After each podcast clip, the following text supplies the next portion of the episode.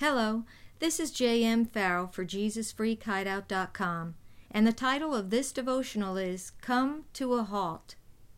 Years ago, I heard a life changing teaching on the acronym HALT.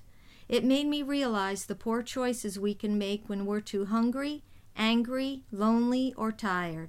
The Bible says, The man who fears God will avoid all extremes. Ecclesiastes 7:18. And there's good reason for that. The Apostle Peter wrote, Be well balanced, temperate, sober of mind, be vigilant and cautious at all times, for that enemy of yours, the devil, roams around like a lion, roaring in fierce hunger, seeking someone to seize upon and devour. 1 Peter 5 8. The devil specifically targets those who are out of balance in an area, those who make themselves spiritually vulnerable by a behavior or attitude that is outside of God's will.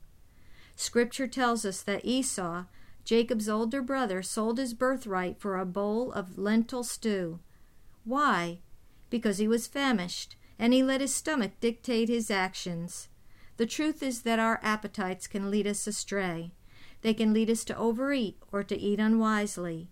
All of those poor choices can add up to poor health, and poor health can severely limit our opportunities and blessings because God can't use us to our full potential when we're destroying our health.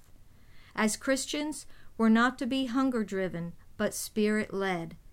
If you don't think that you have the potential to make unwise decisions when you're very hungry, just think about Esau and the costly decision he made. One of my favorite scriptures says, A wise man controls his temper.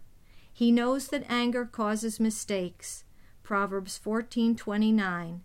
This verse is near and dear to my heart because I have had to learn its truth the hard way. Anger can be costly. It can cost us our money, our health, and our relationships. It is one of Satan's most effective means of getting believers off the good paths that the Lord has mapped out for us. James wrote, Everyone should be quick to listen, slow to speak, and slow to become angry for man's anger does not bring about the righteous life that God desires.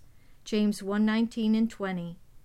God's will for us is to be good listeners, to restrain ourselves from monopolizing a conversation, and to rein in our emotions when they threaten to control us. If you want to put out a welcome mat for the devil, let your anger get the best of you. On the other hand, if you want to be a hard target for the enemy, then take the Apostle Paul's advice. When angry, do not sin. Do not ever let your wrath, your exasperation, your fury, or your indignation last until the sun goes down. Leave no such room or foothold for the devil. Give no opportunity to him. Ephesians 4:26 and 27. In other words, keep your head in all situations. 2 Timothy 4:5.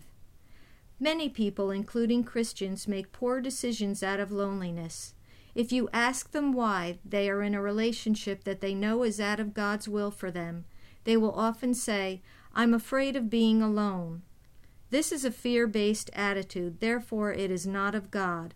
The Lord wants us to trust Him enough to endure seasons of loneliness, if necessary, to do His will.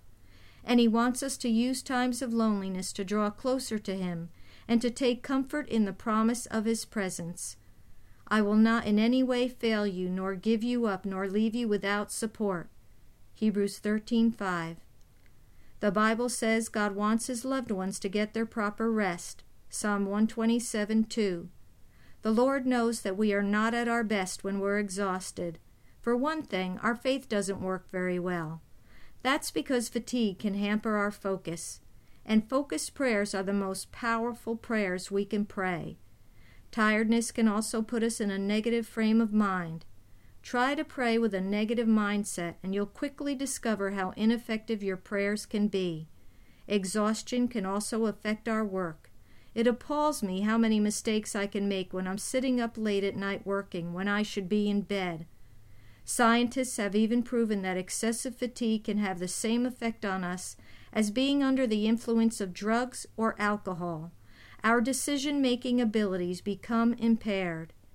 When we put undue stress on our bodies and minds through extreme behaviors and attitudes, Satan can and will use our weakened state to lead us astray.